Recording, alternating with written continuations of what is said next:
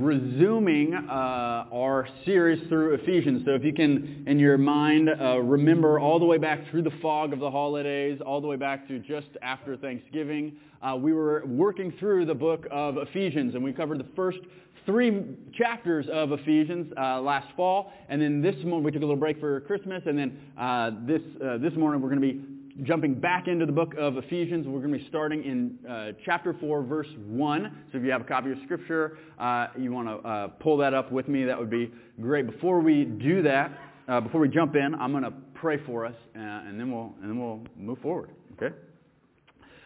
Father, you are a good and gracious King. You are the shepherd who defends us.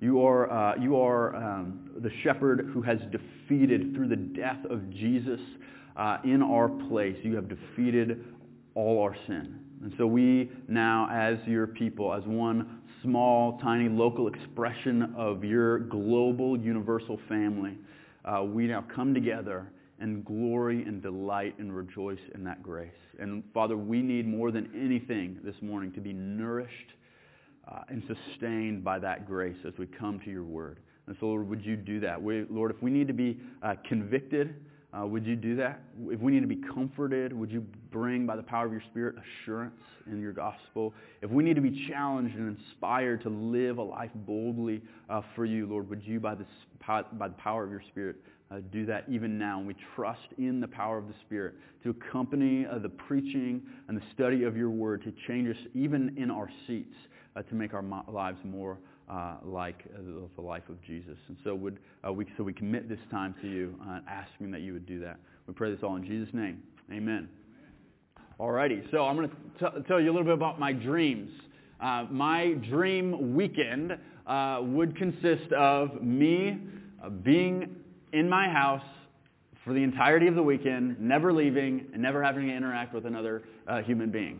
Uh, I am a card-carrying homebody, an introvert. Uh, I like doing my own thing. I like eating the food I like to eat. I like listening to the podcast that I like to listen to. I like just hanging out all, all weekend in my PJs. I like working on the projects that I want to work, uh, work on. Uh, and that's kind of a universal experience. We wake up and we're immediately thinking about what we got going on, our priorities, what we need to what we need to do for the day. When was the last time you looked at a, a, picture, a group picture, like you're you're in a group picture, a family picture, or a picture with friends, and your eyes weren't immediately drawn to yourself in that picture, right? Isn't that the case? Like whenever we see a picture of a group, like who's the first person that we look at? We look at ourselves in that in that picture, and then we look at we look at other people. Or uh, when was the last time you made a significant life decision, like uh, who to marry, what job to take, what house to buy? uh, how to use a significant amount of money, what to spend it on. And you made that decision uh, that, uh, and it wasn't based primarily on what would be best for you and what would make you happy. Uh, we are individualists who are prone to live individualistic, isolated, compartmentalized lives. And the question I want to ask you this morning is, how's that working out for you?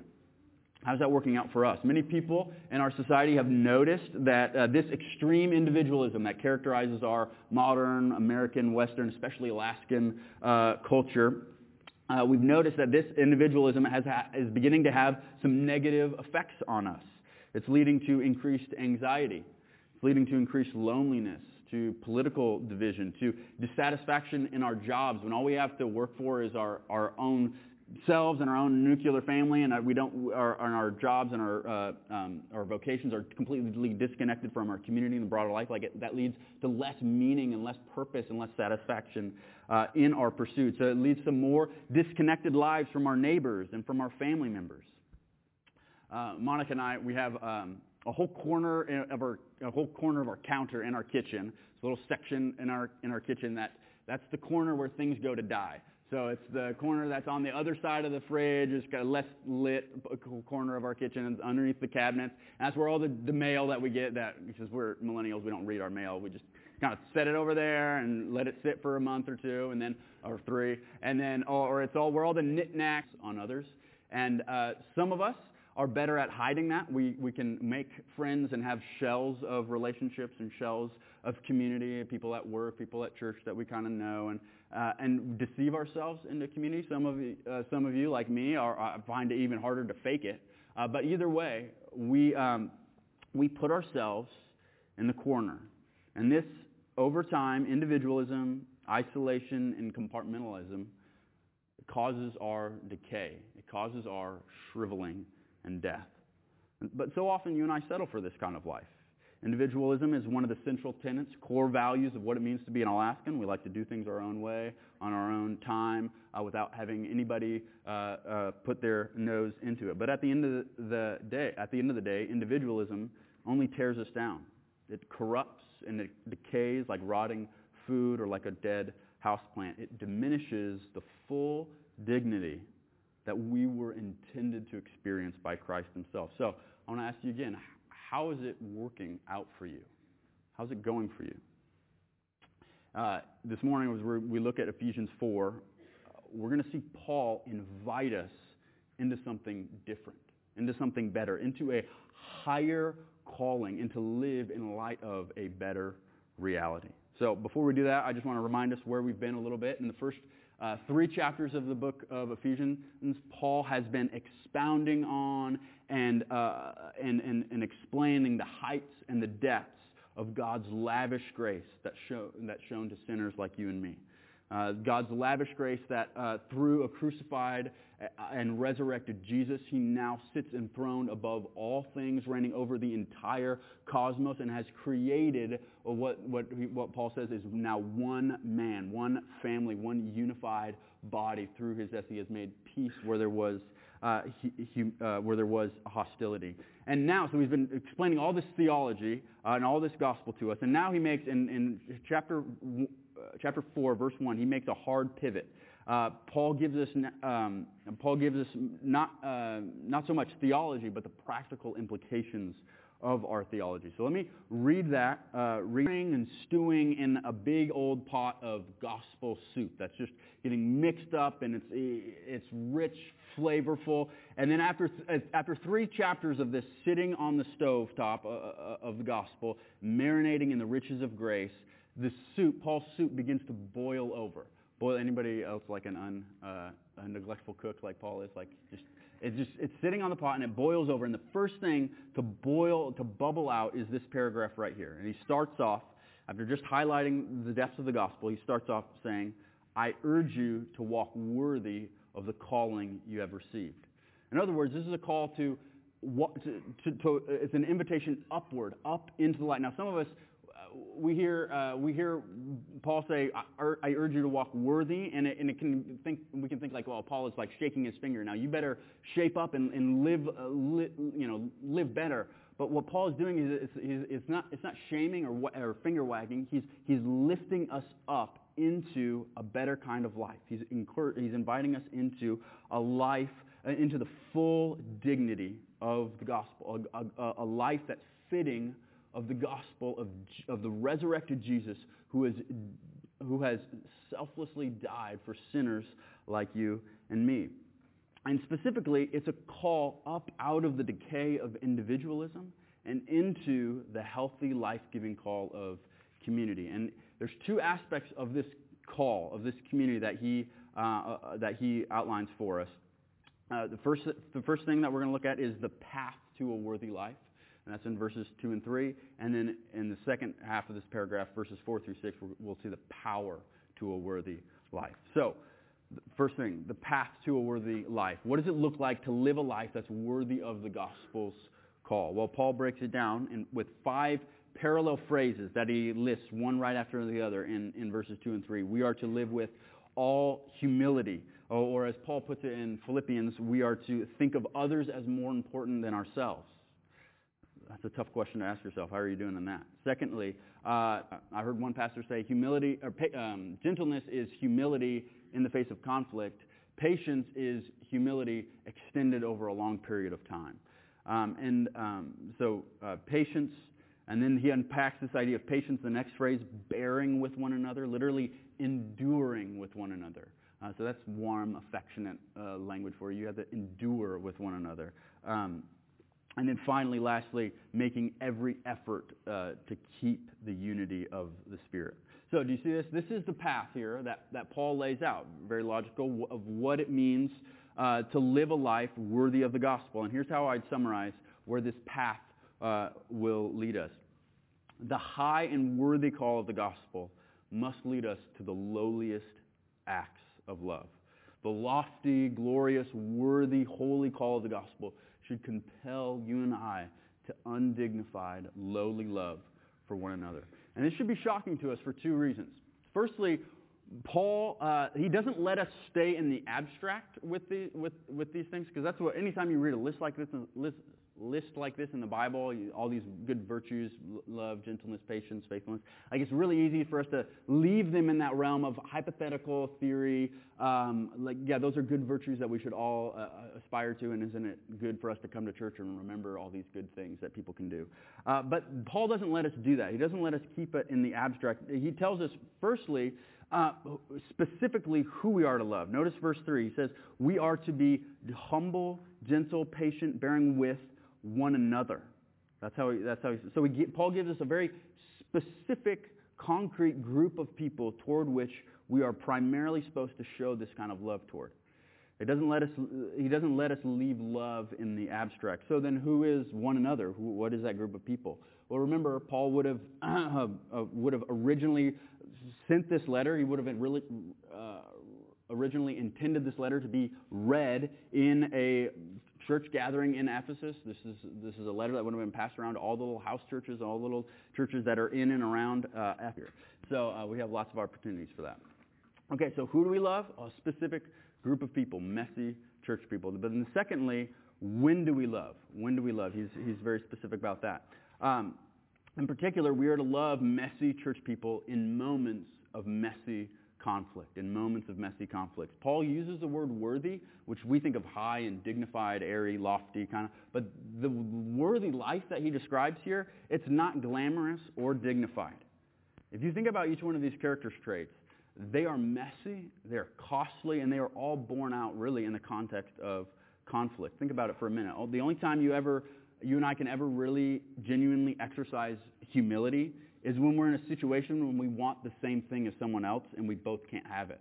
All right, so when Monica and I, when there's one piece of pizza left in the box and Monica and I both want it, like the, the, the humble thing to do is to say, okay, she gets the piece of pizza, right? Uh, and that's, that's um, and so suddenly humility starts to feel a lot less abstract, like, oh, I'm a humble person, uh, and it starts to seem a lot less attractive. Uh, and similarly, the only time that we can, I can really be gentle is when someone slights me or overlooks me or ignores me, and I have the right to retaliate. Uh, I have the right to bow up, or I have the right to be manipulative or raise my voice. And in those moments, taking one on the chin and not saying anything about it, like that's not very appealing. Gentleness, patience, humility, those are rarely, if ever, the attractive option in, in relationships. But Paul doesn't call us to community because it's the easiest path. We are, com- we are not commanded to, to lowly love because we're perfect and it'll all be fun. In fact, the opposite is true. And I would even phrase it this way.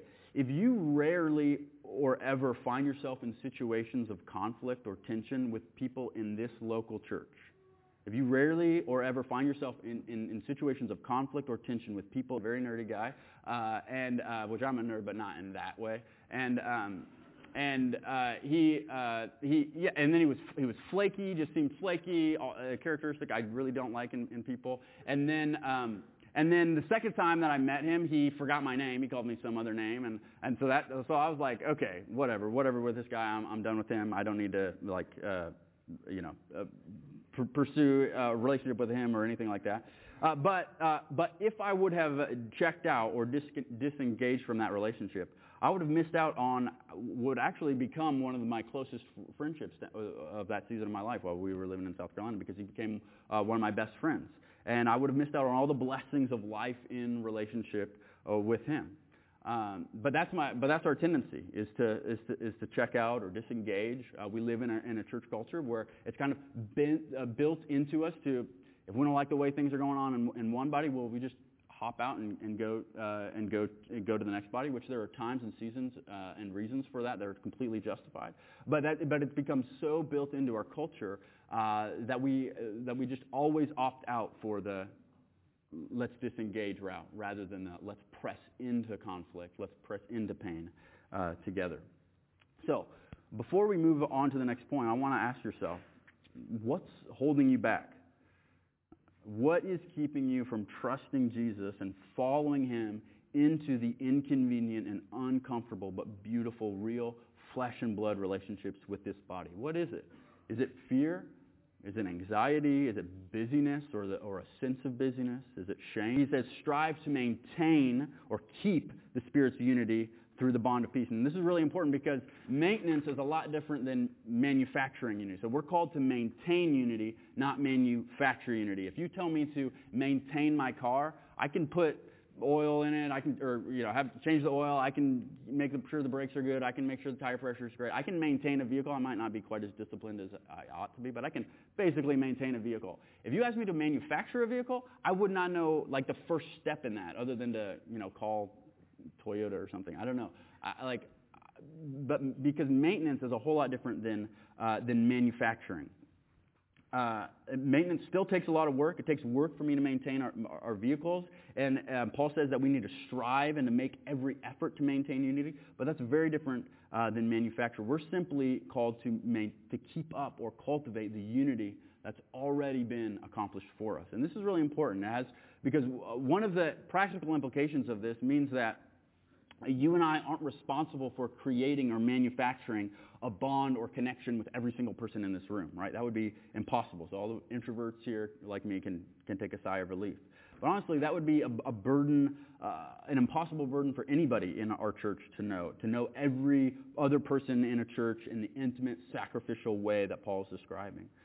Instead, we can relax because the bond, Paul tells us, has already been established. It's already been manufactured and created through his death. He has now made one new man, is the way he puts it in Ephesians chapter 2. Which means that instead of worrying about connecting with a large number of people, we are called to do the hard work of maintaining deep, affectionate, committed, sacrificial relationships with those that we do know, with those that are, that are within our spheres of influence. And that's why we at Peninsula Grace, like, we love getting together on Sunday morning. We love uh, our, our, our, Sunday morning gatherings. We put very little stock in a, in a Sunday morning gathering for our ability to help one another follow Jesus. Like, there's very little weight in, in a Sunday morning gathering.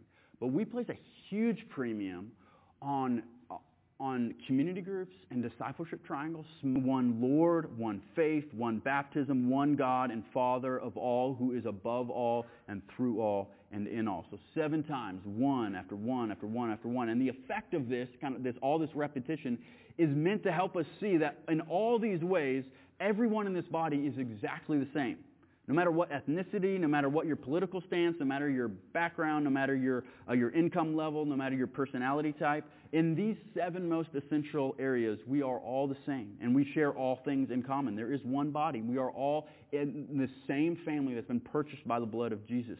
We have each been given the same Holy Spirit uh, to indwell and enliven us. We each share the same calling, the same destiny with the same hope. We follow the same Lord and Master. We all hold to the same faith, the same, same essential gospel message. We have both enacted that gospel. We have all enacted that gospel through the same act of baptism. There's one path of entry into the one body. Uh, there is one God, the God of Democrats, the God of Republicans, the God over rich people and poor people. I know it's hard to believe, but he is. Uh, the God of over introverts, the God of extroverts. And Paul is putting uh, the question before us. If we have all these things in common, what could ever justify separation? What could ever justify division? Instead, we need to remember, or to remind ourselves that when we're frustrated with someone in this body, when we're annoyed or feel sinned against, when we're locked in a disagreement, or we're tempted to pull away from community or relationship, we need to remind ourselves that this person is someone with whom I share all of the most important things in common with. We may vote differently. We may educate our kids different. We may like different worship styles. We may be frustrated that they don't show up to meetings on time or talk too much or too little or too personal or, uh, or whatever. But we share the same calling, the same spirit, the same master, and the same gospel. So what else is there? All right, so we remember what our responsibility is and is not. We're, we are my own sphere, uh, my own interests. Uh, but uh, when, when my heart is drawn to consider the king, the king who humbled himself to a shameful death, who, who considered my interests more important than his own, that is when my arrogant heart that's when my arrogant heart can be softened to the dif- difficult people at church. I'm not, I'm not a gentle person, but when I consider that in my open rebellion and hostility to, toward God, when I was shaking my fist in sin and spitting, uh, and, and spitting in his face, he did not retaliate in kind, but he gently restored me to himself like a good shepherd. And that is when my combative, defensive heart can care for those who sin against me. I'm not a patient person, but when I consider how long God has put up with my many repeated bonehead mistakes, making the same failures, the same sins, the same mistakes over and over and over again, I can begin to put up with the bad habits and the repeated failures of others. And I don't bear with people who let me down or who sin against me. I'm much more likely just to disengage. Uh, but when I think about the endurance of Christ, who faithfully took on the weight of all my sin onto himself and loved me all the way to the bitter end, absorbing the wrath and the consequences and all the weight of my sin and failures onto himself to the point of death when he cried, It is finished.